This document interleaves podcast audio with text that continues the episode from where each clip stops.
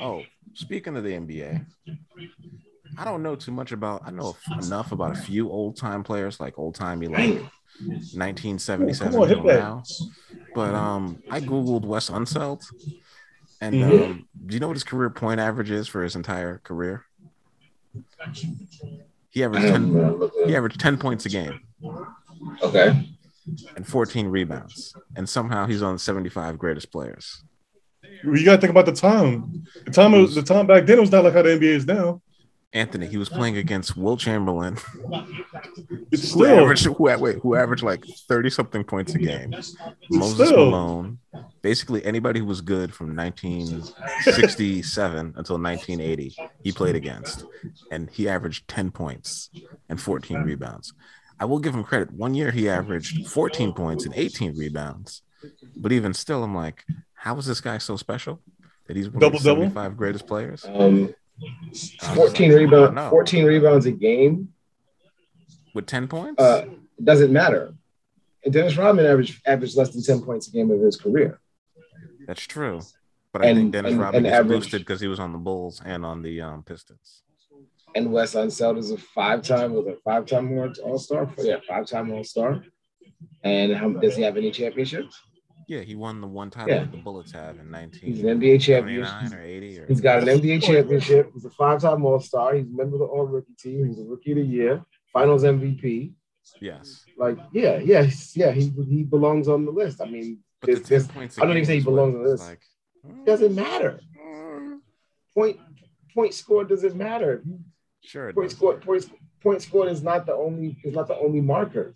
I understand, but like if he's on the list and Dwight Howard isn't, it's basically saying he was on the list before Dwight Howard was even in consideration. No, but my point is that it just lets me know like you just like the older guys that did it as opposed to no, it's got nothing to fucking do with it. Yes, it does. If Ace, there's a little bit of bias towards how they played back then. It's not biased. It's not biased. What do you mean? It's not. No, it's not. It's not biased. If you take Dwight Howard the Rookie of the Year. Take the top 50 players. You name everything that guy just did. Howard did all of that. But Ace, stop. In the first 50 years of the NBA, Wes Unseld was selected as one of the top 50 players from that first 50 years. Yes. The next 25 years, you're not taking away from the 50 that you already put on the goddamn list. You're just adding 25 more from the next 25 years. So all you're saying is, so you don't remove a guy from a list of like, oh, you guys were great for the first 50 years, but because this guy's been great, we got to remove you from the list. No, you're just adding another 25 because you're just adding another 25 players. That's how you think about it. You don't think the list can change, like you know how the greatest. No, I don't think. As it goes on, sometimes you go, you know what, Busy Bee wasn't as good as he was. No, made that list in 1995 should change from now. Wait, so Robert Parrish this week is West also. Come on, I was just looking up the stats and someone pointed out. You gotta get rid of somebody just to fill in Dwight Howard. It's not subjective like that. You don't just remove somebody from the top 50. You already voted the dude in. That's like we ain't got enough room in the Hall of Fame, so you know we're gonna have to Dwight Howard. You're gonna have to get in. So you know Robert Parrish, sorry, you know your Hall of Fame card is now revoked. Technically, you can put as many people in the Hall of Fame as you want. Well, you know what I found interesting? This aside from those two, there's not a lot of foreign guys in there. Meaning they didn't put Dirk in there. They didn't put Ginobili or Tony Parker or Pau Gasol or any of those guys, and I was kind of shocked by that. That was all. But they put Ray Allen, they put Paul Pierce, and they put Reggie Miller, and I was like, wow, I was kind of shocked that they all made it. And none of those foreign dudes did. Like Dirk didn't make it. Dirk didn't make it. Dirk didn't make it. Pau Gasol didn't make it. Tony Parker didn't make it. Maynard Ginobili didn't make it. You know, these are all guys that I think will make the Hall of Fame. Dirk is on the team. He is? Oh. Yeah. Dirk is on the team. You know how Ace is treated? Like Paul and Tony Parker. Huh? Ace is treating this thing like it's the NFL top 100. You know, they change it every year. It's kind of a big deal. They do change it every year because sometimes people get worse and sometimes people get better. Nobody, you can't get worse. Like, you're already retired. You can't get worse. That's it. Like this. In the NFL, you can fluctuate because it's a year-to-year thing. This is not a year-to-year thing. Is it possible for someone's career to overshadow yours? Your age. Time 2020. No. From when they started playing in like 2000. Your age. No, because you're not talking. Because we're not talking about just the last 20 years. Your career stats speak for themselves over the course of the first 50 years of the NBA. So therefore, if you were one of the top 50 players from the first 50 years, you can't fall off just because somebody might have been better than you. Then that's what I said. The real question is Dwight Howard one of the top 25 players of the last 25 years? The answer to that question is no, then he don't go on the goddamn list. I don't give a shit. Regardless of position, he one of the top 25 players of the last 25 years since 1996? Is Dwight Howard one of the top 25 players in the NBA since 1996, between 1996 and 2021? Well, if that's the case, there's a lot of guards who got on who I'm like, I don't know about them then. You can try again in the next 25 years. I wasn't really questioning Ray Allen and Paul Pierce, but now that you put it like that, I really am. That's what I'm saying. That's why people complain about the list. I'm saying like the first 50 are from the first 50. It has nothing to do with the last 25. So therefore, you're only really considering who are the players that were not on the list in 1996 when it came out. So those are now 25 more guys. Right. In my opinion, it should just be people who's retired already. That's kind of whack. That ended right there. Well, if that's the case, Shaq never would have made it in '96. Oh well, I'm talking about now. A big deal. You know, he made it in '96, and he was in his fifth season in the league or something. I mean, I don't care if you retired and you still play. Like I just don't get like. Yes, I do believe that Giannis is one of the top 100 players of the last 100 years, but Giannis is like 24 years old. His career is not even close to being done yet. Is he really that young? Like 26. Yeah, he's young because he came to the league at 17, 18. I thought he was 28 by now. Giannis is stupid young.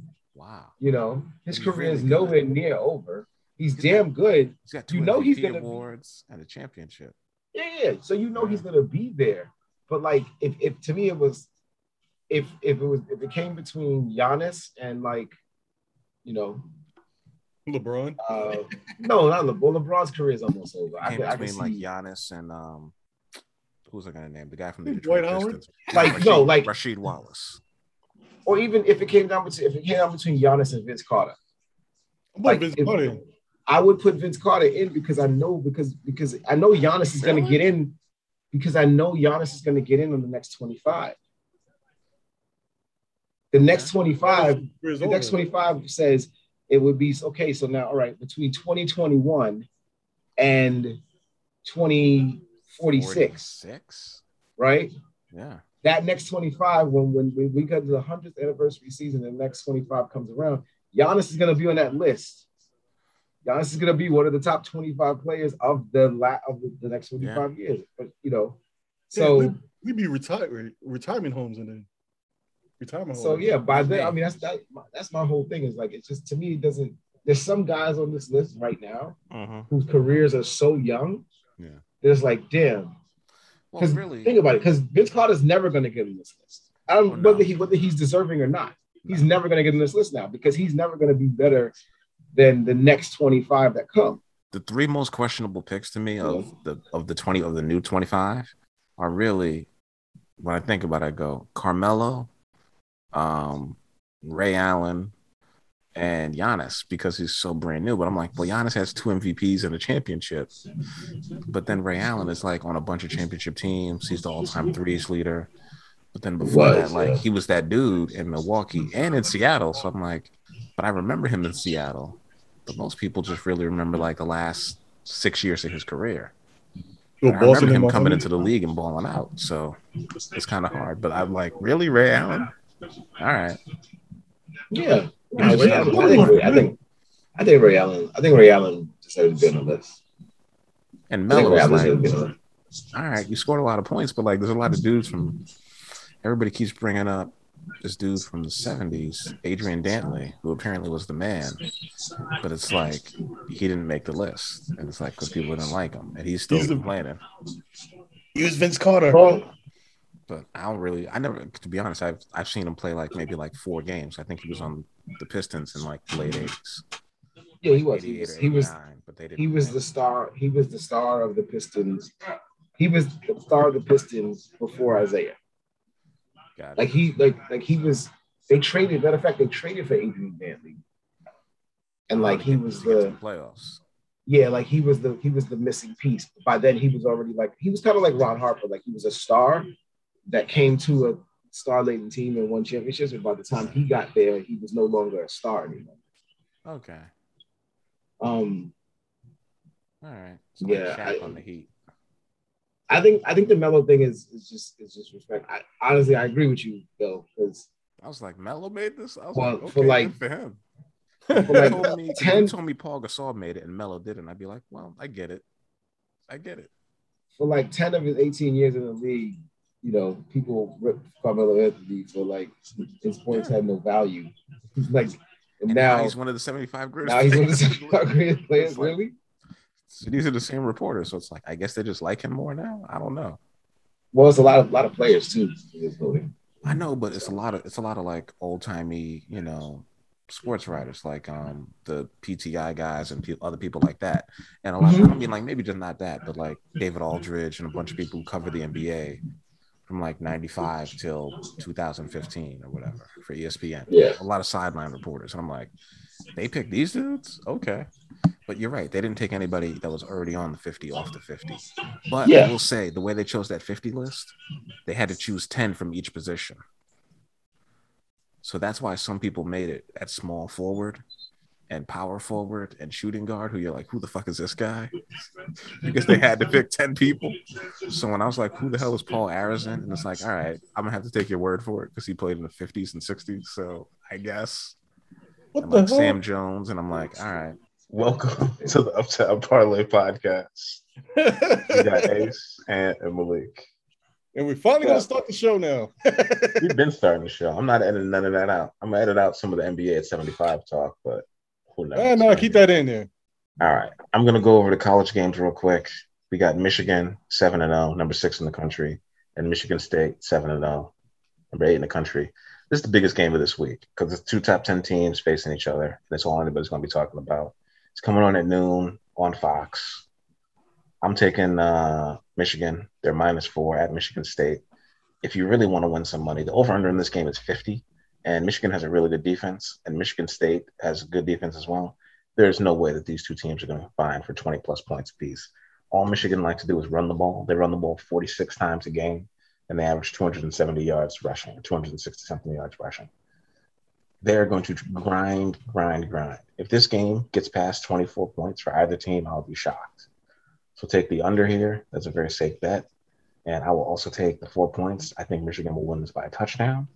Michigan State's going to have a tough time scoring because Michigan's defense, I don't know who their new defense coordinator is, but whatever he's doing, he's earning every penny of his $1 million salary. So take that for what it's worth from me. Cincinnati at Tulane. Cincinnati is 7-0, the number 2 in the country. Tulane is 1-6. The only game they covered was against Oklahoma. Everybody covers against Oklahoma. So Cincinnati's going to put the beat them down on Tulane in New Orleans. Sorry for any New Orleans people who are Tulane fans. I don't think you actually are. I think y'all just live there and might have went to school. So it is what it is. And then for the last game this week, we have Oregon hosting the worst team in the Pac-12, which is Colorado, who is 2-5. Oregon is favored by 24.5 points. Their quarterback, Anthony Brown, should have a big game. Their Kayvon Thibodeau, their defensive end, who's definitely going to be like a top 4 or 5 pick in the NFL. He has been destroying teams on defense. So if you want to see somebody get sacked a bunch of times, watch that game, see how good he can be. Colorado's going to run through this team. Somehow Colorado beat, to your point, Malik, earlier about Ohio State, Oregon beat Ohio State in Ohio State, and yet somehow they're ranked 7th and Ohio State's ranked 5th. I don't understand how that works, but back to college football rankings is a damn popularity contest, and that's all there is to it. Yeah. That's it. You beat the team that you're now ranked behind, which is like, okay, I don't get how that works, but all right. But betting wise, That over-under is, I think it's like 54, no, 49. Oregon can score all those points by themselves. They could beat them 49-3. So give me Oregon and take those points. Malik, who do you got? Yeah, so the only two games I'm checking for, you mentioned Ace. You already mentioned one of them. I am checking for that Michigan State game. If for no other reason, it appears to look like it'll be a competitive game. Probably gonna be a pretty boring game because, like you said, they're gonna just run and beat the hell out of each other. And if you like that, that's pretty good. But yeah, that's gonna be an interesting game to watch. Georgia versus Florida. Obviously, Georgia's number one seed in the country. They're going to Florida. It's going to be played in a neutral site, if I'm not mistaken. So it's not going to be played in Florida's. They was played in Jacksonville. Yeah. So,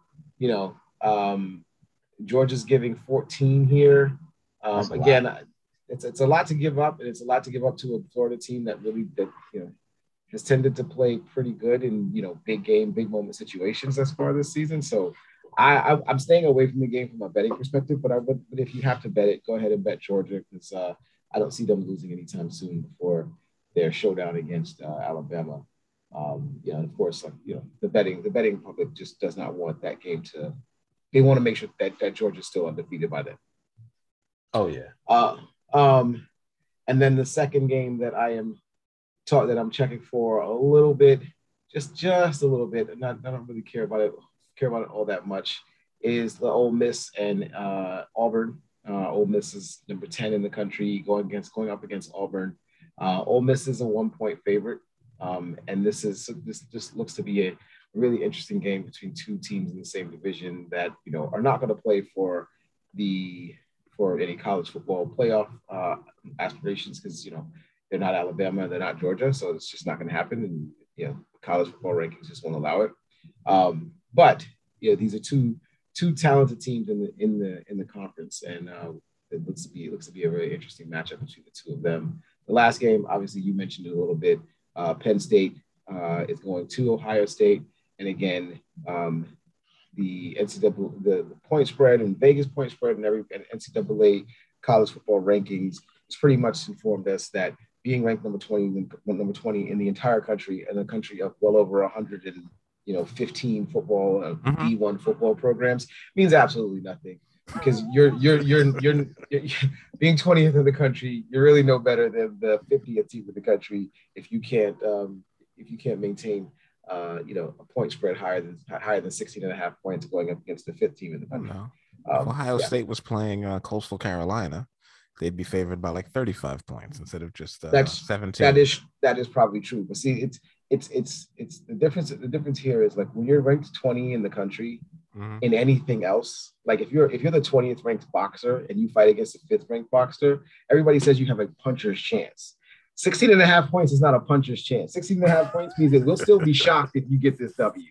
And so being ranked 20 is like it's. Consolation is the ancillary prize. It's a pat on the back. You're not that good, buddy. But yeah, take this number 20 and go home and put up a banner in your school. But you're really not that good. So that's where I go. Those are the three games I'm checking for this weekend. All right. But it does look to be a pretty good weekend. I would say so too. And Anthony, your favorite team, the BYU. Forgot their mascot, Bulls or whatever they are. BYU is hosting Virginia. They're both 6-2. BYU is favored by 2.5. And Anthony, have you figured out the nickname of the UTSA team? No, I haven't. Thank you. Okay. They are 8-0. They're number 23 in the country, and they are the Roadrunners. And this is an interesting question. Since you're in Texas, I want you to ask somebody this. Would they rather the Dallas Cowboys win a Super Bowl or the University of Texas win a national championship after they join the SEC? They want the Dallas Cowboys to win the Super Bowl. More than Texas winning a national championship. Yes. I want you to ask them that. Ask one of your coworkers that. I want a legitimate answer from one of them. Because I feel like that would be actual tough questions if they're a fan of both of those teams. I really want to know, like, how much do they really care about college football? Would they rather the Cowboys win the Super Bowl or would they rather Texas win a national title? All right. That is a tough question, though. For them, it is. For me, it's a very easy question. Next up, we got the Thursday game. Arizona is hosting. Oh, hey. Yeah, what's up? I was going to say, before you start, I just got a little trade alert. So anybody who's have fantasy or anybody who's going to be picking games today, starting from next week, Mark Ingram got traded to the Saints. I don't know if y'all guys know that or yeah, I just found out. Mm-hmm. So I cut him actually on Tuesday. Yeah. Yeah, I see that. I saw it on the waivers just sitting there, but, you know, he basically shows us 36% rostered on Yahoo. Mm-hmm. But as far as fantasy is concerned, he might ruin Alvin Kamara's fantasy value a little bit. He's maybe. But they were used to be on the same team and they didn't ruin it then. But, you know, it might actually change your outlook on the Saints on their running game. Maybe. Just hope them make the playoffs. I'll give them that. That's not either. I don't see it as a huge. I think it's good for the Saints. I don't necessarily think it's good for fantasy. I don't think it really matters for fantasy all that much either for Kamara or for Mark Ingram for that matter. I just had to throw that out there because I just saw that on my run of. Is there any talk about where Deshaun Watson's actually going to end up? All I know is that who's not trading for him? Carolina will not trade for him. Is what they came out and said. Well, there's actually news out there that the Dolphins actually have everything in place. They just want to do all the actual legwork on the background stuff to see if any of the legal work is going to actually, you know, anything's going to fall through or whatever. The league's going to stop him from playing. Right. But everything's just literally in place. Like the picks and everything like that, everything is already settled. Even Deshaun Watson's like going to waive his trade clause to go over there. Wow. They're just waiting for somebody at the last minute to jump in and say, you know what? Don't do it. You can't do it. You know what? You know what it is. They're waiting for their Dwayne Wayne moment. You know what I mean? You remember Different World. Dwayne Wade was getting ready when Whitley was getting ready to get married to that guy, and Dwayne Wayne came and bust open They're waiting for that moment. They're waiting for somebody to come bust open the church doors to go in there and say, "I love you, woman. You gonna be mine," and that's it. I love you, Deshaun Watson. You're going to be bothered. Miami is praying that somebody does that because Miami does not want to be a part of the situation. And Tua is the guy that's at the altar. That's getting ready to get traded. It's really messed up, though. The messed up thing about this whole situation is really the owner that's pushing everything because the owner's impatient from when I've been watching all these videos and stuff like that about us. He should be. You know, it's interesting. The owner of, well, I don't know if that's pretty unknown, but the owner of the Miami Dolphins. Yeah. Is also one of the biggest donors to the University of Michigan, Stephen Ross. Hmm. Yeah, their school of business is named after him. Ah. Yeah. Mm. So there's probably like a helmet or a section of their locker room that's probably named after that guy. Meanwhile, he can't put together a good NFL roster. They tanked to get Tua, and they got Waddle, and they got what, Christian Wilkins. So it's not like they don't have at least six or seven. Quality first and second round picks in that team. So I don't know if they can't win 9 games this year or what, but they just have not figured it out. They're still a rebuilding team. It's not Tua's fault. They won 8 games last year or 9 games, correct? So Tua's actually playing better than the dude on the Giants and all the rookies this year, of course, but still. I mean, the only thing is that Tua's getting compared to his draft class. That's the problem. You mean Justin Herbert? Yes. Joe Burrow? Yes. That's his problem. He's not as good as them right now, but also in fairness to him, the Chargers have a better team. They have a much better offensive line than he does. And I think I've been watching too much Colin Cowherd because I noticed most of my stuff is coming from just watching those stupid videos today of him. But another big problem is that Tua's basically had Josh Allen in the same thing. That's what Colin basically said. He's not Josh Allen. He's much more talented than that. He has him in the same division. And you have, what's the name? Got to face Josh Allen. And I actually wrote this stuff down because I was actually watching the video of it. Basically, Miami is 0-5 against them.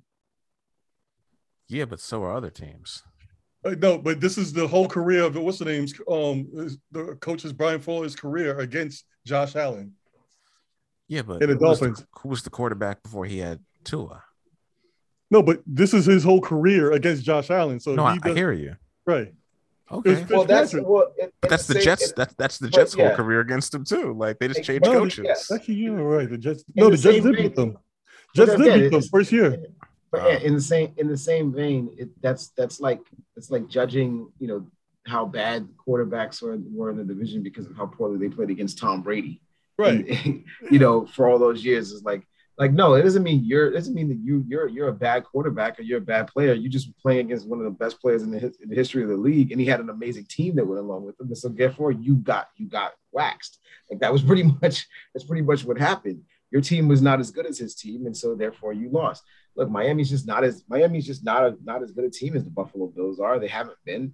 And before the Buffalo Bills, it was the New England Patriots. And before that, you know, and every once in a while, Miami gets a win here or gets a W here or there, and that's it.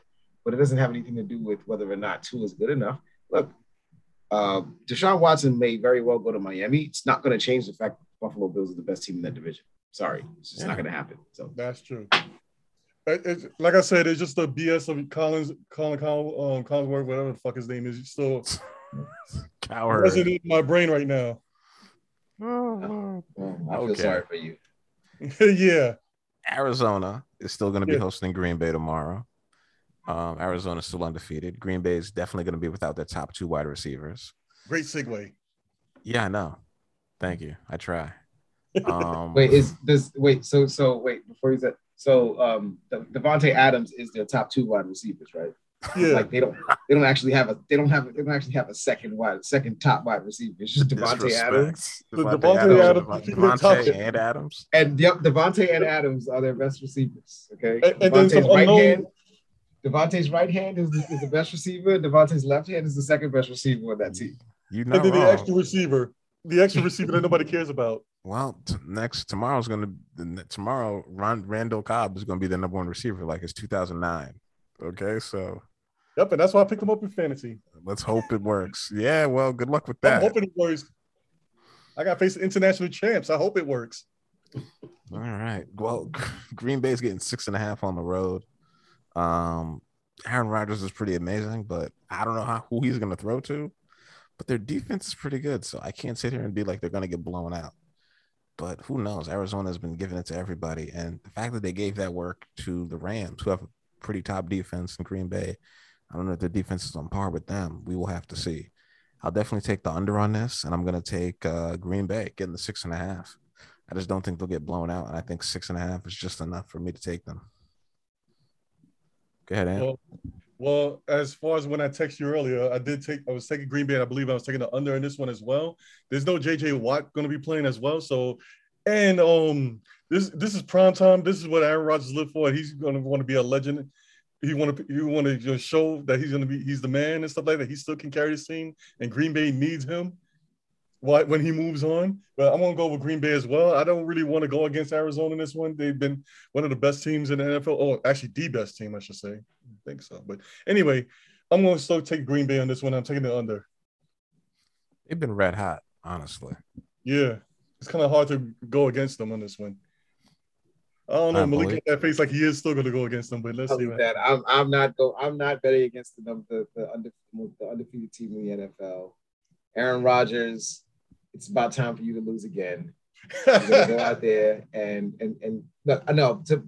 In all honesty, Arizona's defense is actually pretty good, and they had a gimme last week against Houston.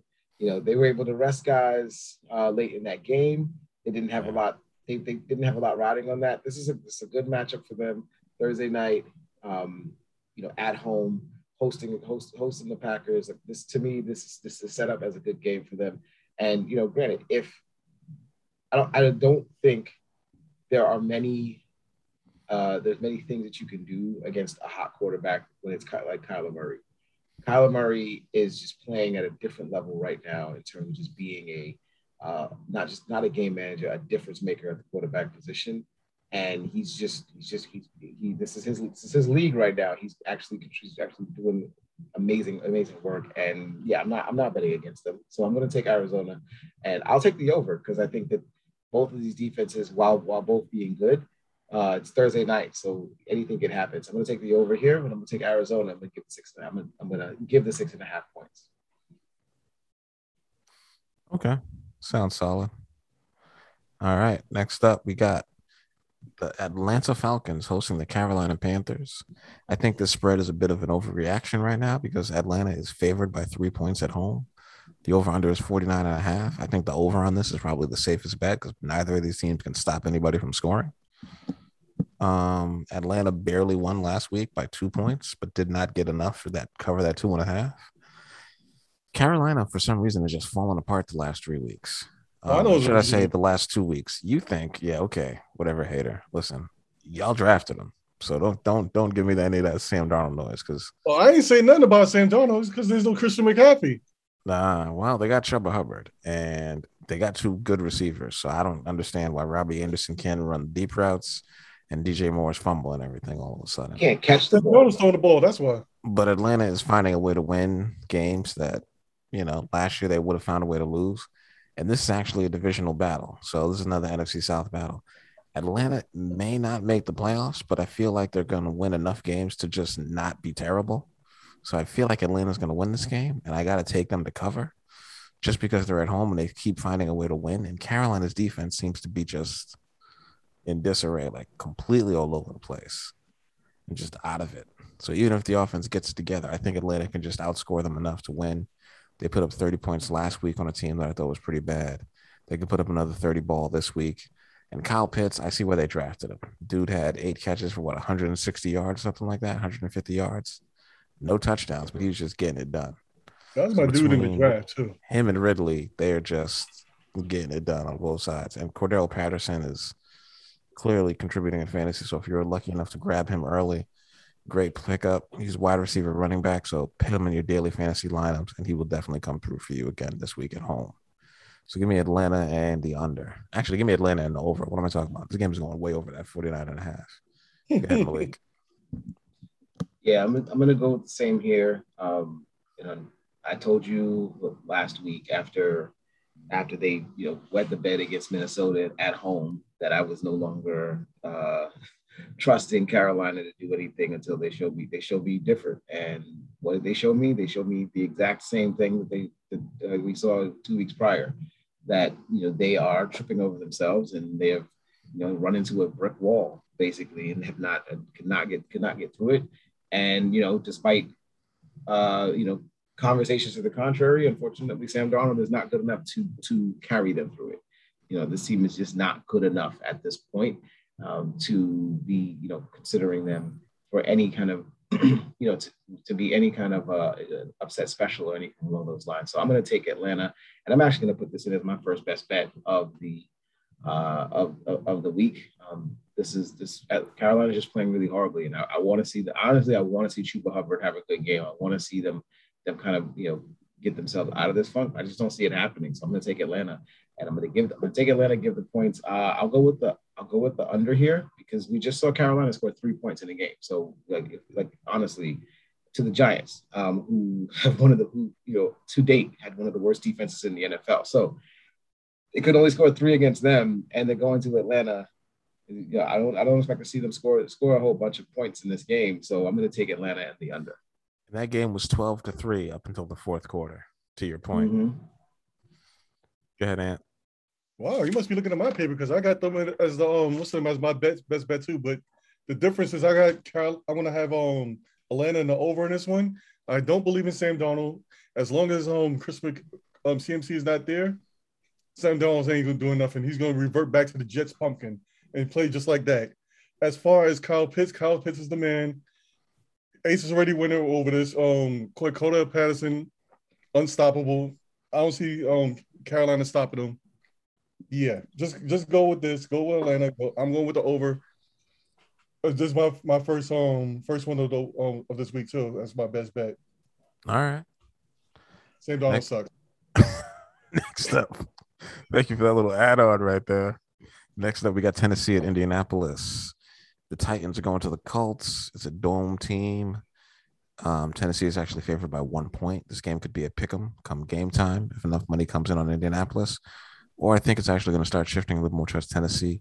After their past 2 weeks' performances, I don't want to be a prisoner of the moment, but it's more the fact that Tennessee's defense is actually playing well in their pass rush. They've just been – the last 2 weeks, their defense has really just kind of held teams down, which is really what's impressed me so much. The Colts have basically beaten teams they should have beaten.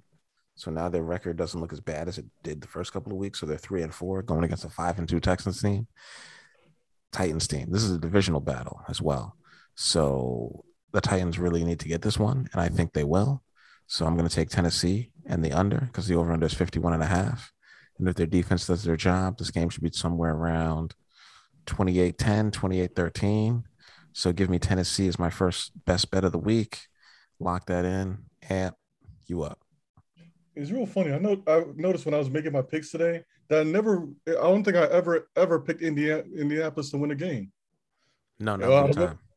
But I'm going to continue that trend, man, because, you know, Tennessee got a big team. They basically beating you up on offense, beating you up on defense. And this is going to be quite a low-scoring game. So I'm just with you, Ace. I'm going with Tennessee on the under in this one. I still can't remember who's the Indianapolis Colts quarterback. I don't know why. Carson Wentz. Yeah, maybe because he didn't really win the Super Bowl. Maybe that's why. I can't remember him. So I'm just going to go with Tennessee on this one. They got the better quarterback. You just mad that the wrong team in green won the Super Bowl that year. No, I'm not mad. Don't worry. We're going to be winning by next year or the year after. It's like, sure. Go ahead, Malik. I mean, look, Tennessee's last two wins against Buffalo and against Kansas City, when they were both home games, and in both situations they were the home underdog. So the fact that they won those games, yes, is a bit of a shock from a betting perspective, but it probably really shouldn't be that much of a shock, because obviously, you know, these two games were at home. They had their home situation running pretty well for them. And, you know, winning that game, just when you really look at it, you know, this Tennessee Titans team was a AFC championship team 2 years ago, did have the number one rushing attack in the NFL last year, and has the number one or number two rushing attack in the NFL this year. So it's not, yeah. So it's not to say that they're that this team, when they do what they need to do, when they play the game, that they need to play, and they control ball. Control time of possession and control of the field.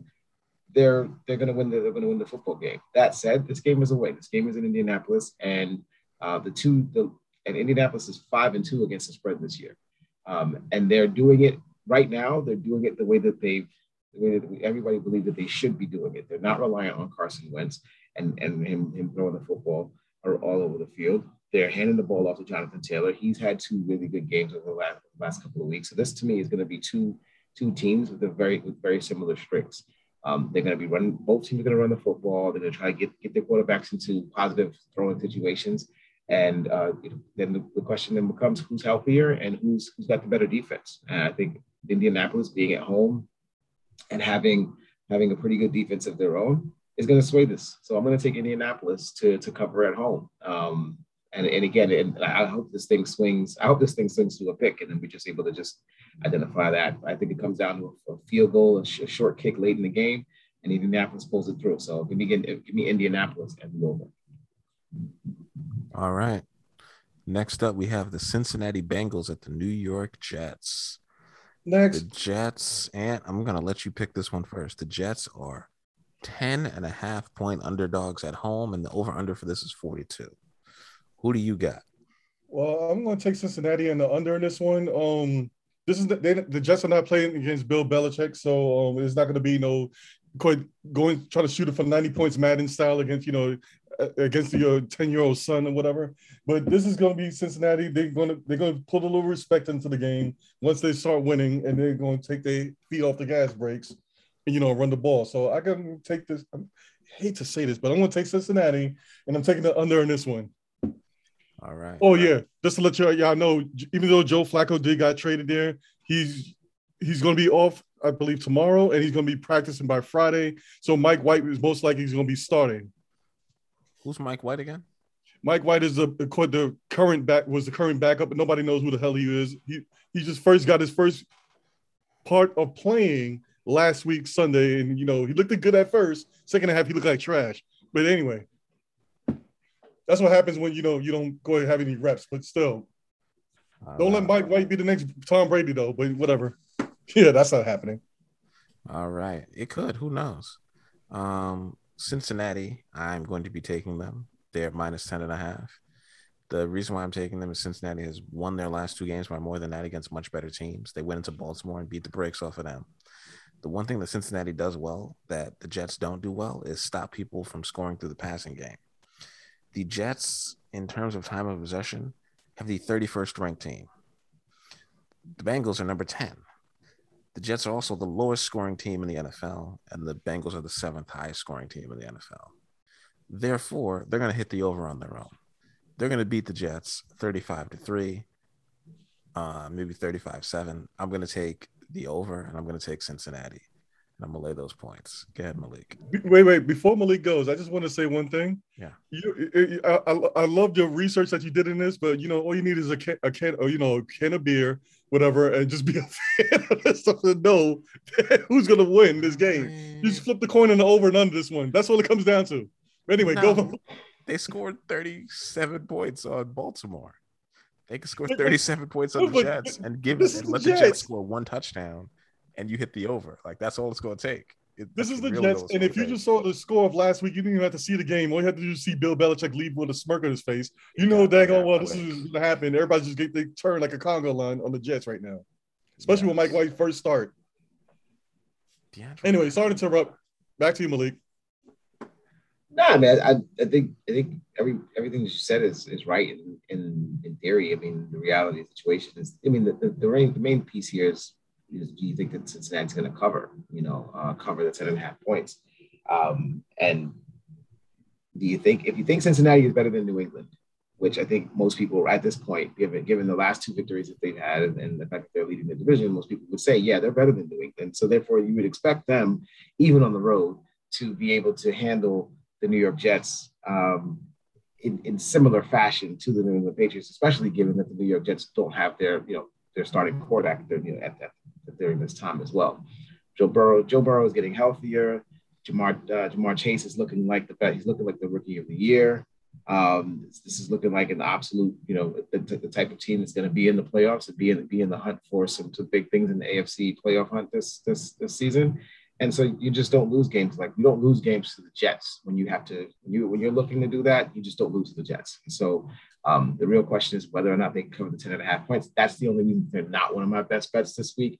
But I definitely am picking them to win the game. I just don't see a clear path to points for the Jets in this game in any way, shape, or form. The person I really feel sorry for in this is Elijah Moore. He was supposed to have a breakout season. He was supposed to really start, be able to see something from him. And it seemed like the Jets were just starting to figure out ways to get him the ball and to make things interesting for him. And then Zach Wilson gets hurt. So, I really feel for him. His career's, off to a slow start. I don't see it getting any, speeding up at any point with Mike White or Joe Flacco under center. Hopefully, better things are coming later on down the road for him. But right now, this is just going to be a tough sledding for the whole Jets team. And Robert Saleh too. I mean, Robert Saleh deserves a little better than this. He's being kind of lumped into the same old Jets thing. I don't think it's his fault. They're dealing with a lot of injuries on defense, and that's where his expertise is. So he can't really lift the team when outside of the ball. So. Hopefully Moses comes back, but I'm going to put this as one of my locks of the week as well. Wow. You know what? I should join you on that. That is fair, and Cincinnati's the real deal, especially after last week when I took Baltimore talking about they're going to win, and Cincinnati just gave it to them the whole damn game consistently. Next up, we got Philadelphia at Detroit. This is probably the closest spread Detroit's had in the past 4 weeks. Oh, wait, no. Yeah, I'm skipping a game. We're at Cleveland hosting the Pittsburgh Steelers. I think this is going to be the game of the week for everybody around the country. These are two teams that met in the playoffs last year. I think Cleveland went into Pittsburgh and beat them in Pittsburgh, which was pretty impressive. And the over-under on this is 42.5. Cleveland is favored by 3.5 because they're at home. Baker Mayfield logged a full practice today. I'm still not sure if he's actually going to play because his left shoulder still, listed with that left shoulder injury, so it's questionable. It looks like Higgins is going to be joined by Jarvis Landry, who's coming back. Odell Beckham Jr. may or may not play. That's still kind of questionable. So we're going to see about that. And with that being said, I don't know if, Kareem Hunt and also, what's the other running back? Hunt is out. Chubb may come back, but Hunt's not going to play. But Chubb may come back. I think they rested them both last week so they could see if they could play. And I don't know because everybody's so banged up on Cleveland. Giving Pittsburgh points on the road is kind of a risky bet. Ben Roethlisberger's been finding a way to get it done, dinking and dunking his way to getting some TDs. And that defense of Pittsburgh is the real deal, but so as it is for Cleveland. And this game kind of has some bad blood since that time that they ripped off old boy's helmet and threw it in his face. After going at my favorite Myles Garrett. Man, Myles Garrett. Yeah, that was pretty hilarious. I got to be honest. So I think on the strength of that, I'm going to go with Cleveland just to win this defensively. They're going to try to retire Ben Roethlisberger in this game by sacking him to death. So I'm going to take Cleveland, and I'm going to take the under. This game might be like 10-7. Who knows? So give me Cleveland. I'll lay those 3.5 points. Go ahead, Ant. Yeah, I'm with you on the underage, but I'm not with you on the team. I'm going with Pittsburgh on this one. Tomlin is pissed off, especially after what happened this week with the reporters about them with the college situation. I don't think that's an insult. I think it's just USC dreaming that they could offer him enough money to leave Pittsburgh. Well, to him is an insult because, he's basically a Hall of Famer, and you're going to tell him to take a step down. Come on now. He's pissed. And he's going to instill in his team. They're talking about him getting paid $10 million a year. Still, that's a step down. This is the NFL right here. He's in one of the storied franchises. I'm going to take with Pittsburgh here. Tomlin's going to leash the dogs on these guys. The rap is on. Pittsburgh in the under in this one. All right. Go ahead, Malik. Yeah, Pittsburgh's coming off of their bye. They're the healthier team at this point. And they're the healthier team. They're coming off their bye. And although they're going to be on the road, Cleveland is just way too banged up for me to take them and give points right now. I don't expect if Baker plays great. I just don't expect him to be. He's obviously not going to be 100%. Nick Chubb's not 100%. Kareem Hunt's not playing. Their receivers are banged up. Their defense is holding on, but I can't expect them to hold on all the way through and give points at this one. I just don't feel comfortable about it. So I'm going to take Pittsburgh on the under as well. All right. Oh, this is going to be one of my locks too. I keep forgetting about saying that. Odell Beckham Jr. is not going to have shoulder surgery. He's still planning on playing as many games as he can. He's going to wait till after the season. So even though he probably needs to have surgery on his shoulders or one of or both of them, he is going to forego that. I read that earlier today. I don't know why I forgot that. So if and when he plays, he's just going to be playing through pain the entire rest of the season. So make note of that. If you have him in fantasy, sorry for you. He will not be healthy this year. At best, he'll be, contributing, but with a guy like that on the field, you got to account for him. So even at the very least, with him and Njoku, Hooper, and Higgins all playing, and Landry coming back. Well, the good thing for fantasy is he hasn't been good all season. So you already know you already know. It's not like you're banking on anything until he shows you. Until he shows you that he's back. But in a real game, Pittsburgh has to account for him too. Oh no, absolutely. I think it was back with the Giants.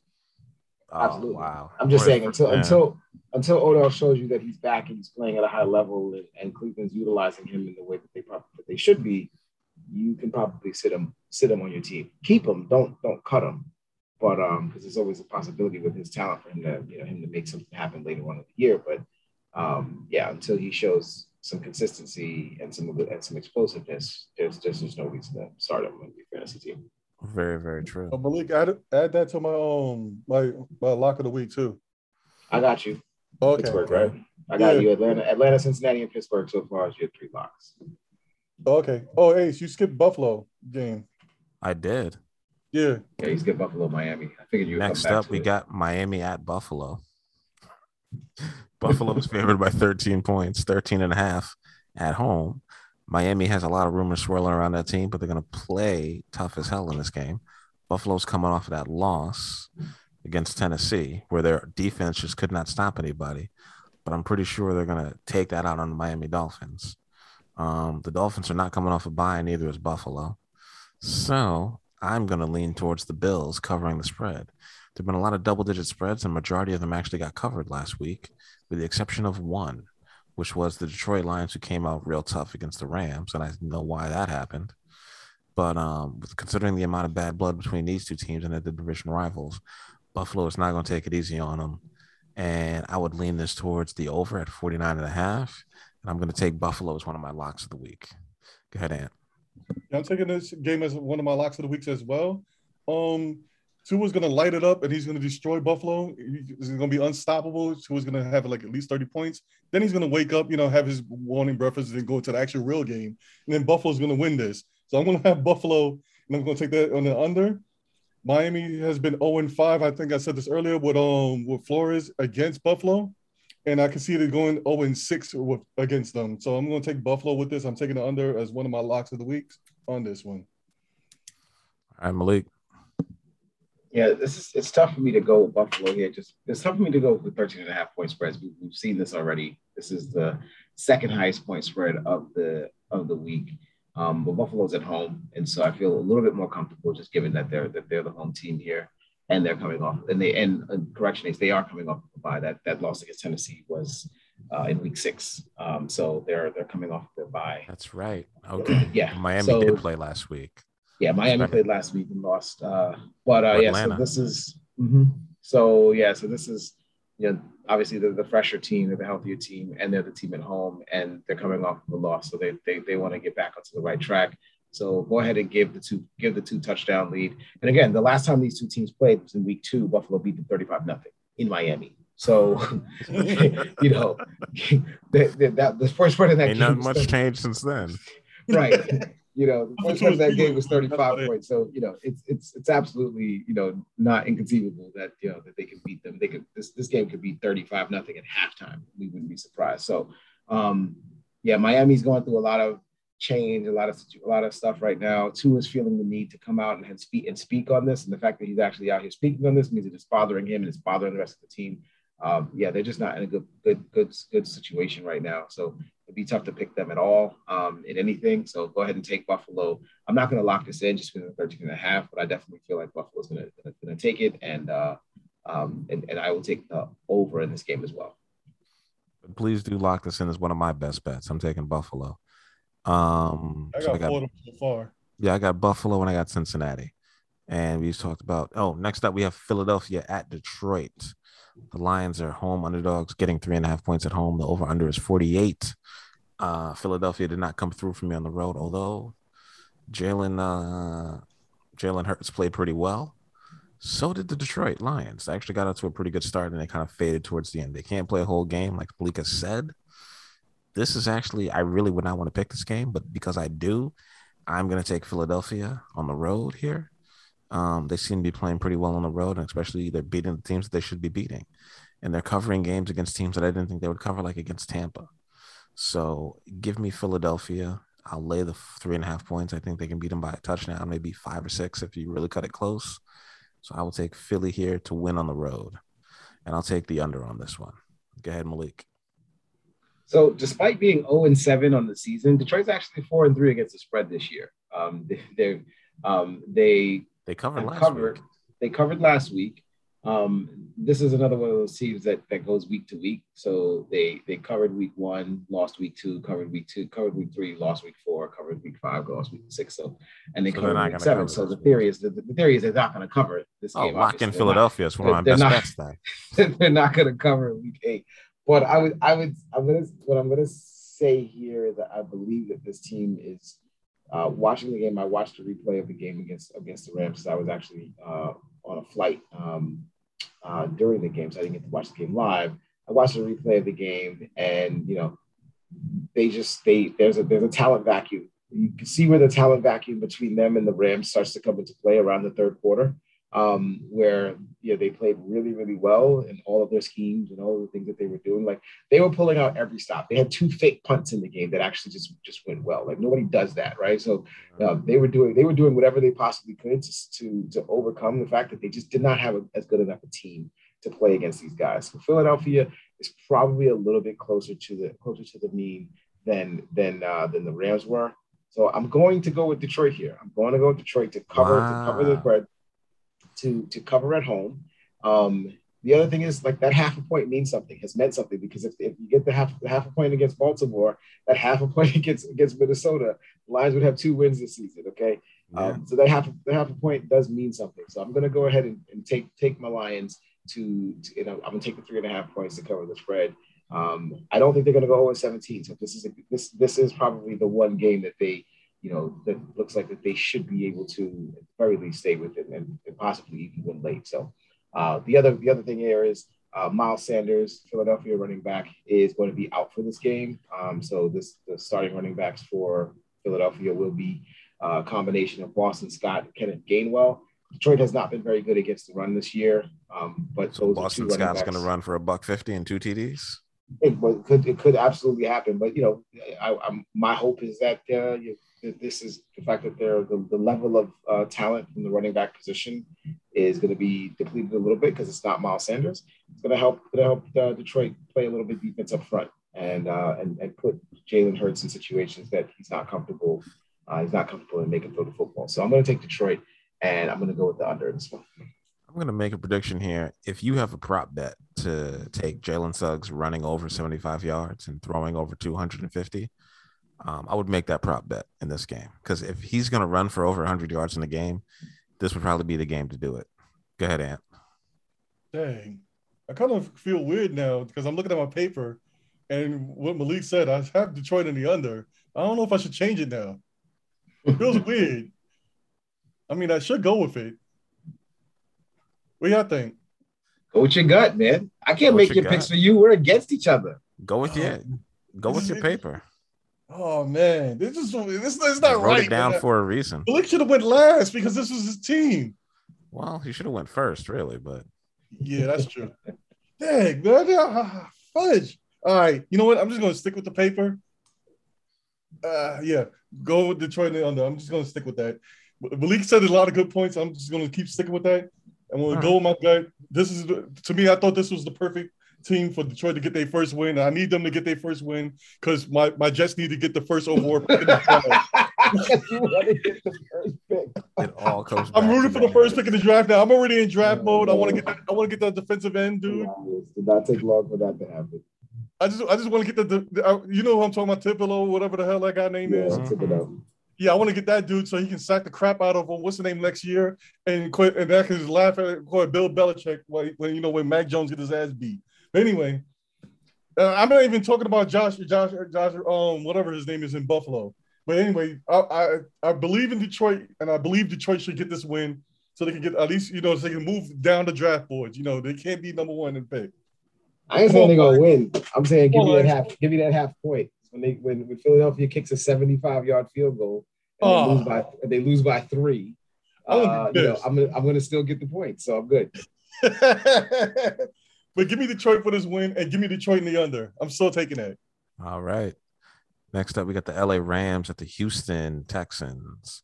This is the largest spread of the week. The Rams are giving 14.5 points on the road.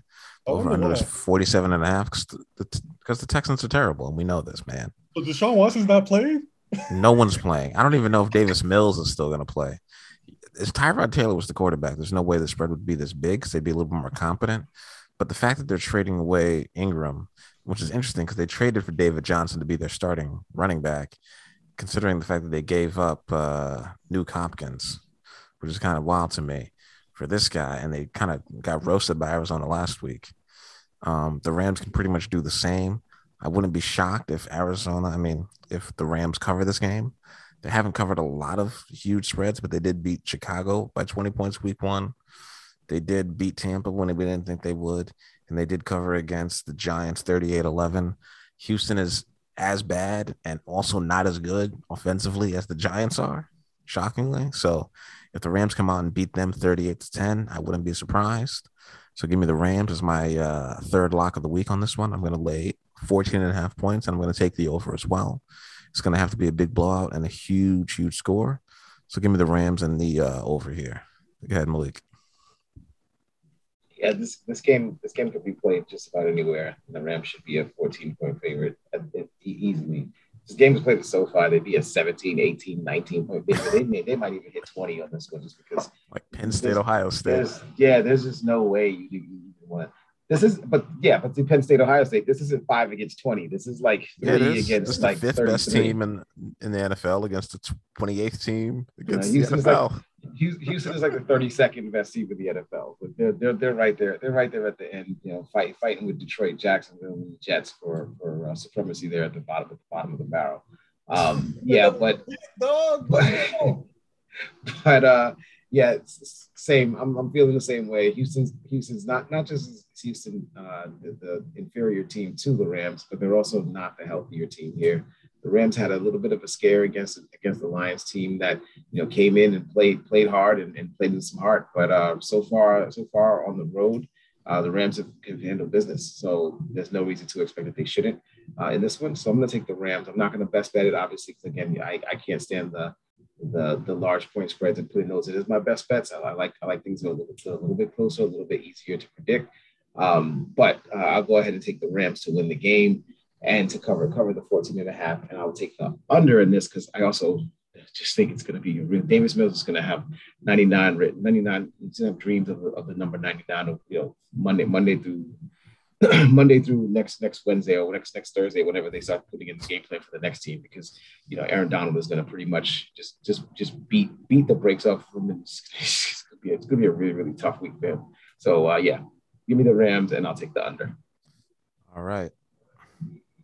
Ant, did you pick this one yet? Oh, no, I didn't pick this one yet. But, you know, all you have to do is just think about that Mr. T thing back in Rocky 3 when they asked him what's going to happen. You know, you remember when Mr. T said, right? Oh, I did. Yeah, that's what's going to happen. So just give me the Rams on this one. I'm just going to go with the under in this one. You know, they like I once said, go back with the Bill Belichick thing. It's not Bill Belichick, so they're not just going to go off. Rams actually the Houston Texans got a competent team somewhat. But yeah, it's gonna be pain. That's all it is. All right. All that. Next up, we have the San Francisco 49ers at the Chicago Bears. Old school NFC matchup. The 49ers are favored by 4 points on the road. The Bears are getting 4 points at home, and the over-under is 39.5. Being as this is my favorite team, I'm going to be taking the Chicago Bears getting 4 points at home. San Francisco laid an egg on on Sunday Night Football against the Indianapolis Colts, who I think the Bears are just a little bit worse than. San Francisco has no quarterback, which kind of helps the Bears in this situation. Their defense is also not very great right now. Their actual pass defense is actually pretty terrible, which bodes well for the Chicago Bears. And the Bears are getting two of their running backs back, they really seem to have a really solid running game. And San Francisco is in the middle of the pack against the run. Chicago just needs to get back on their stride on defense. And I would like to point out that Chicago's offensive coordinator is awful.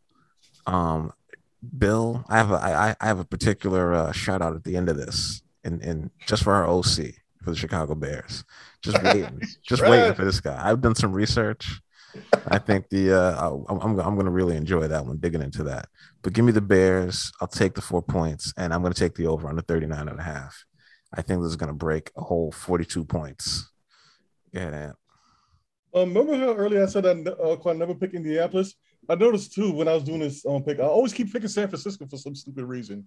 They kind of disappointed me because for some reason I keep thinking that San Francisco going to turn around and beat that team that was a couple of years ago that went towards the Super Bowl. I don't know why, but they're kind of shaky on quarterback right now. This is going to be a new one, Ace. I'm actually picking Chicago. Wow. I'm picking Chicago and I'm picking the under.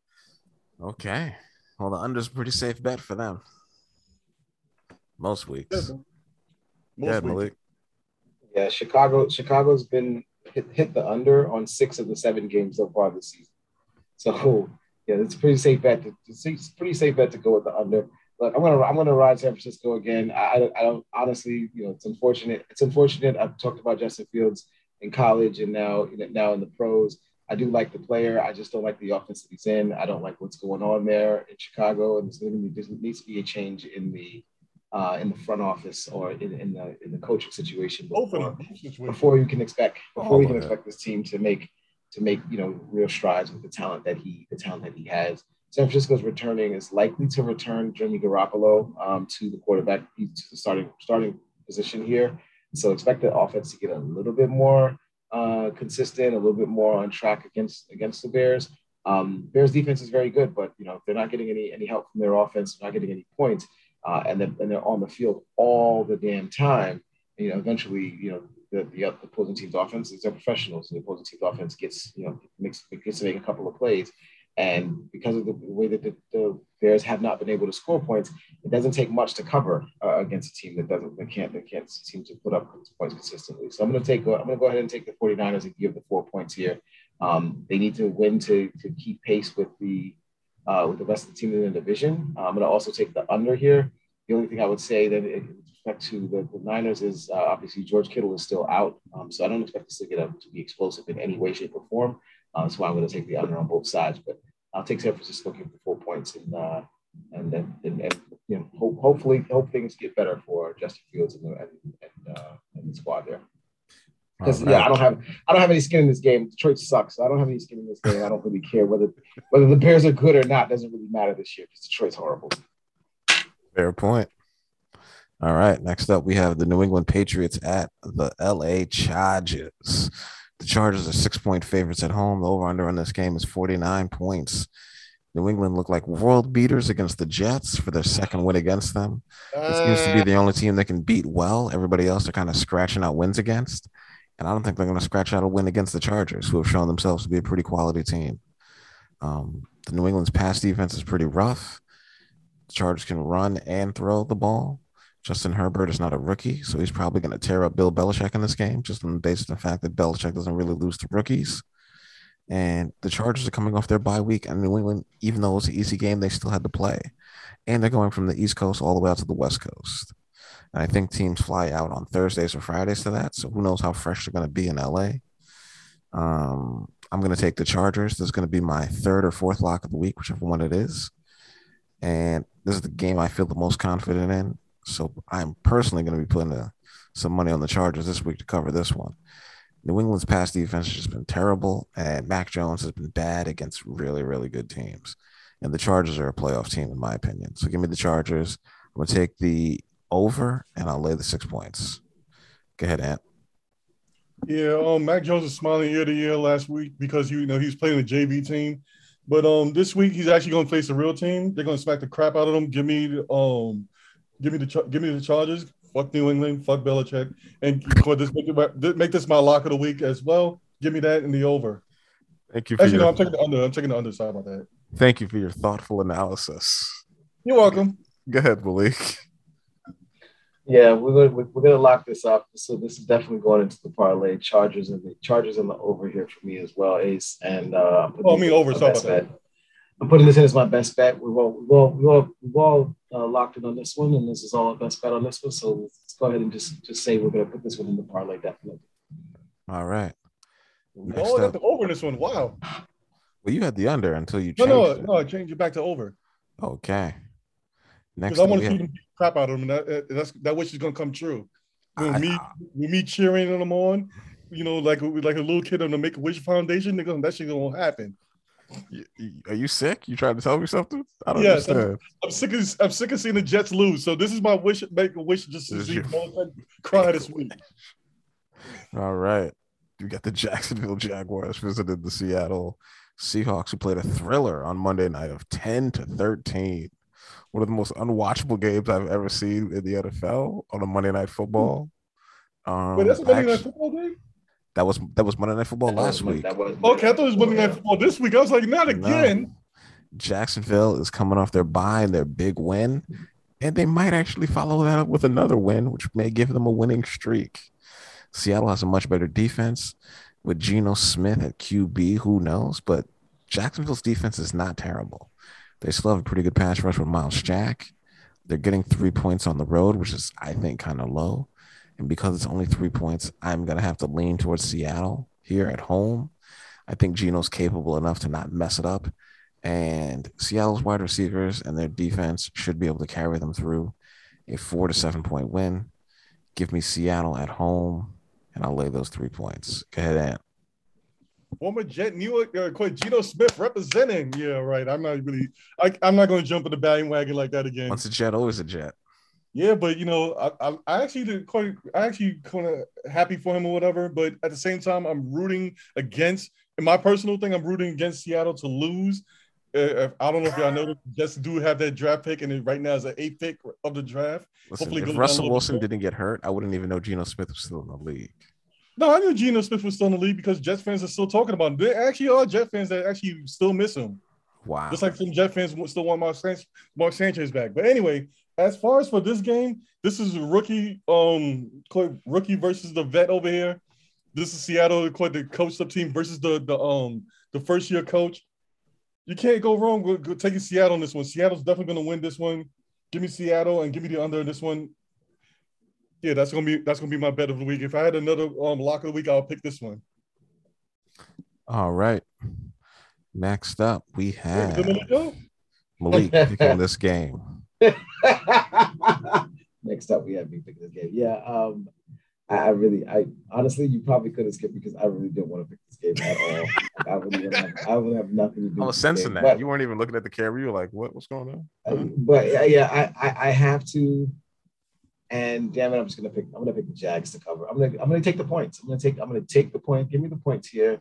Look, if you wake up in the morning and you're Geno Smith and you look at the betting lines and you realize that you're at home and you're only being given the home team three against the Jaguars. That means that the entire NFL voting world believes that you, because it wouldn't be three if Russell was there. No matter who else is on that Seattle team, you are the reason that we only think you're a shade better than we think that you are the same level team as the 1-6 Jaguars. Like, that's you. It's you. It's your fault. Okay. Look, Geno Smith completed an 84-yard pass to DK Metcalf last week, and everything looked really, really good in the first quarter of that game. And I'm sure Geno Smith came back into the huddle and looked at those guys and said, "I can't do that again." And so he told them that's never happening again. Let's celebrate like we just won, because it wasn't going to happen again against this team. Jacksonville's good. I think Jacksonville's actually playing a little bit better. Trevor Lawrence showed a little bit about him being the number one quarterback, number one pick in the draft in that last game in London. Maybe they carry this over, and maybe they don't get a win, but they can keep it close. So I'm gonna say this is like a field goal game, and I'm gonna take Jacksonville and the under here as well. I think Malik was more looking over to the next game because that's more exciting. I'm taking the over here, and I think both teams' defense is gonna play terrible. I'd like to ask y'all two this question. Does this make Russell Wilson, the head favorite to be the MVP of the year? Because, when he comes back, the team's going to be better. Unfortunately, it clearly does show his value to this team in general, but yeah. Yeah, I'm convinced Sierra could go there and play and be better than Geno Smith right now. I bet you they wish they had Kaepernick right now. Because they would have won these last two games real easy. Lose to a team that puts up 13 points on you. That's a shame. Cam Newton is still available too. Seriously, that's a very solid point. If Seattle wants to make the playoffs, you better go out and go sign Cam. He was healthy. Still going with Geno. Yeah. I don't care how much of the system he knows. Cam Newton's got to be better than that. Geno's a future offensive coordinator. Oh wow, that really doesn't sound like a compliment. Just the way you tone and how you said that. It's true. And he's going to be an open for the Jets, and they're going to suck. Well, next up, we got the Tampa Bay Buccaneers at the New Orleans Saints, a divisional matchup for the NFC South. This was a big game last year because it was two old guys fighting it out. I think it was on the History Channel, I believe, if I'm not mistaken. The Saints this time are getting 5.5 points at home as underdogs. The over-under is 50. And I guess that's because that's how much they think they're going to beat. Tampa Bay's going to beat them by. Considering that Tampa Bay could score 13 points on the road against Seattle, I do not see them scoring a lot of points here against Tampa. I do not see them having a chance at covering this game. The obvious pick is Tampa, and I'm going to take the obvious pick in this one. There's really nothing to the contrary that shows me Tampa is not going to be able to stop them. They gave a bunch of rushing yards to Chicago, and that's because they were just going to dare Fields to throw against them.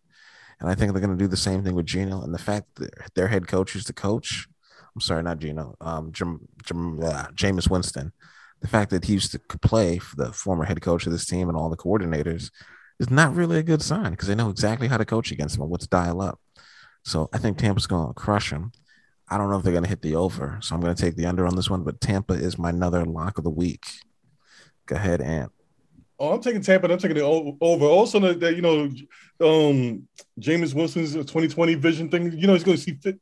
He's going to say something's wrong with his eyesight. He's going to need some laser surgery. He's going to need some laser surgery when you make those picks. Both his eyesight are going to see the same, huh? 50/40. Tampa alone's going to score that 50 points. We're going to whoop this behind those picks. But give me Tampa. Give me the over in this one. Oh, yeah, I can't make this my lock of the week. But anyway, yeah, give me that's what Malik might go the other way, but let's see what happens. Go ahead, Malik. Go ahead. Absolutely going the other way on this one. But this is a revenge game. You know, this is a straight-up revenge game for Jameis Winston and the Saints going up against Tampa. The Saints beat Tampa Bay both times in the regular season last year, both at home and in Tampa. And they lost a game that they probably should have won against Tampa Bay at home in the playoffs. Series against them at the end of the year.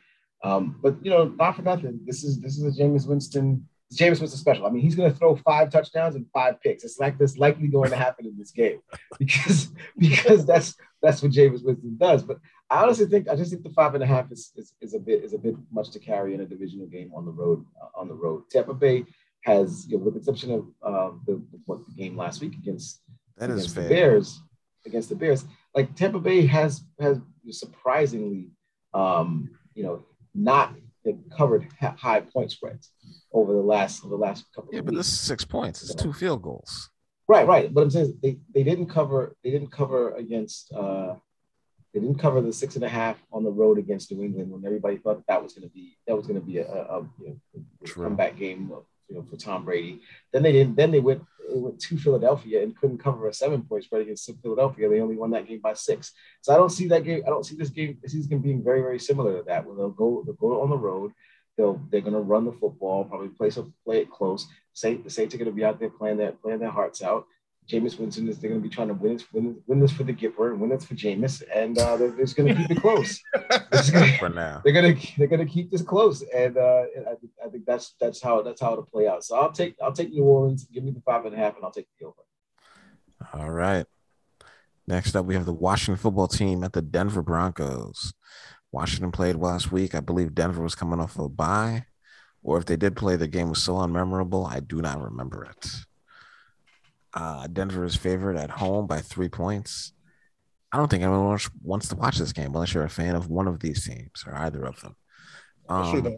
The best thing that came out this week about Washington is that they're not going to release the report to the league, which means they really were just petty and released that thing about Gruden just because he was talking trash about the commissioner. And they were like, we can't have that. So we're like, got to get rid of you up out of here. Let's drop these emails specifically about you. He's like, I mean, it was one email 10 years ago. And then it came out, I was like, well, it was actually 30. So you got to go. Teddy Bridgewater's playing okay. If they had a healthy running back in Melvin Gordon, I'd be a little bit happier. Denver's defense is at home. I think the altitude is going to affect them. I'm going to go with Denver in the win. Vic Fangio is on the hot seat. Broncos fans want him out of there. A win will probably cool him for a couple more weeks. And that's something that he needs because he definitely wants to keep this job. Give me the Denver Broncos. I think they're just a better team than Washington. Taylor Heineke is pretty average, if not below average. He had one good playoff game that's got people talking about him, but we've seen more of him. And he is what we thought he was. So give me Denver and give me the under. Go ahead, Malik. Yeah, I'm taking Denver too, and I'm locking this one. It's my 3rd best bet of the week. Denver should win this game. They're at home. This is just boring on multiple levels, and they should keep it boring. Keep it very boring. Keep it very very regular, and just win the game Teddy Bridgewater way. Boring and consistent. That's what it's going to be. Keep it just like that. You'll be perfectly fine. So I'm going to take Denver in the under in this game. Washington football team, aside from Terry McLaurin and the occasional, big run out of Antonio Gibson, there's not really much to pay attention to or much to really talk about with this team. They're underachieving this year, or maybe they're playing right around where they overachieved last year. They're playing right around where they're supposed to honestly be, as like a middling team in the NFC. Not good enough to win games. That is correct. Just not good enough to really carry anything other than. They won the NFC least last year when everybody was hurt. Yeah, so it doesn't. I don't think it really matters. I'm gonna take Denver to do what they need to do at home and beat the Washington football team. That's my play. All right, Ant. Oh, I have to pick? Okay. So, yeah, these two teams I don't really care about. And, you know, if I was a betting man, I'll just skip it. You know, just don't bet on this game. Who cares? Good advice. But, since y'all picked Denver just for the gambling and for the fun of it of this show, I'm just going to pick Washington on this one. Give me the Heineken beer guy, spokesman. There's going to be the future Heineken spokesperson in the future. Give me Washington and give me the under. All right. Oh, and for New Orleans, they're going to run some gadget play that's going to go horribly wrong with, what's his name? Taylor something. What's his name? Old BYU, young 29-year-old, the youngest 29-year-old quarterback in the league. Oh, Taysom? Yeah, Taysom Hill. That's right. Dude, he's still a young QB. Meanwhile, he's 29 years old. He's been in the league for 9 years, but he's a young QB. All right. That is it this week, folks. We are going into our shout-outs. And once again, I'll be going first with my personal shout-out to offensive coordinator Bill Lazor. That's Lazor, the offensive coordinator of Chicago Bears, former offensive coordinator of Cornell Big Red, who he then got hired when they hired that horrible head coach, Jim Hoffer, to lead the UB Bulls.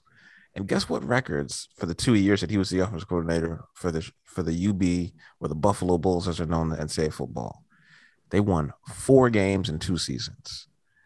They were 4-24 underneath this man. They played 12 games both years. They won 4 games. 1 year they won 3. They went 3-8 1 year. And the next year they went 1-11. That's correct. 1-11. And you know why I remember that 1-11?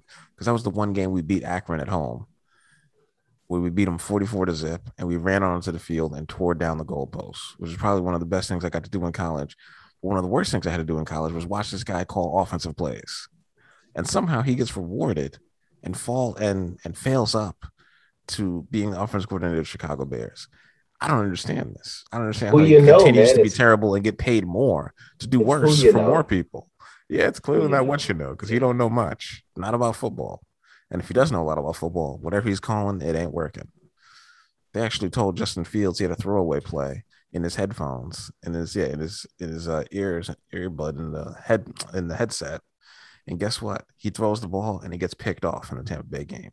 They're doing this man no favors. They're not tailoring our game plan to his strengths, much kind of like how they did Trubisky, and he has a lot of them. And it's kind of surprising they can't figure this out. And also, shout out to the NCAA for clearly just saying, we're not going to care about anything. We're not going to find anybody. And all these college basketball teams, oh, by the way, doesn't matter if Kansas cheats or Arizona cheats or whoever cheats or pays blood guys to go there. You're all going to get to go to the tournament this year. No repercussions for anybody. Who cares? Pay them. Don't pay them. Do what you want to do. It is what it is. I do like the fact that they're just like, yeah, what rules? What rules? And the schools are just like, hey, listen, we pay you. You don't pay us. So it is what it is. Anthony, you go ahead. All right. My first shout out. Damn, I just realized you only had one shout out. One shout out that, you know, it just touched my heart. But anyway. Yeah. That awesome coordinator guy. I mean, come on, man. I looked him up. I was like, wait a second. He used to coach at my school. I remember this trash team he did. We won 4 games in 2 years. 4 games in 2 years. That's messed up that he's just basically following his path to fuck up your college football.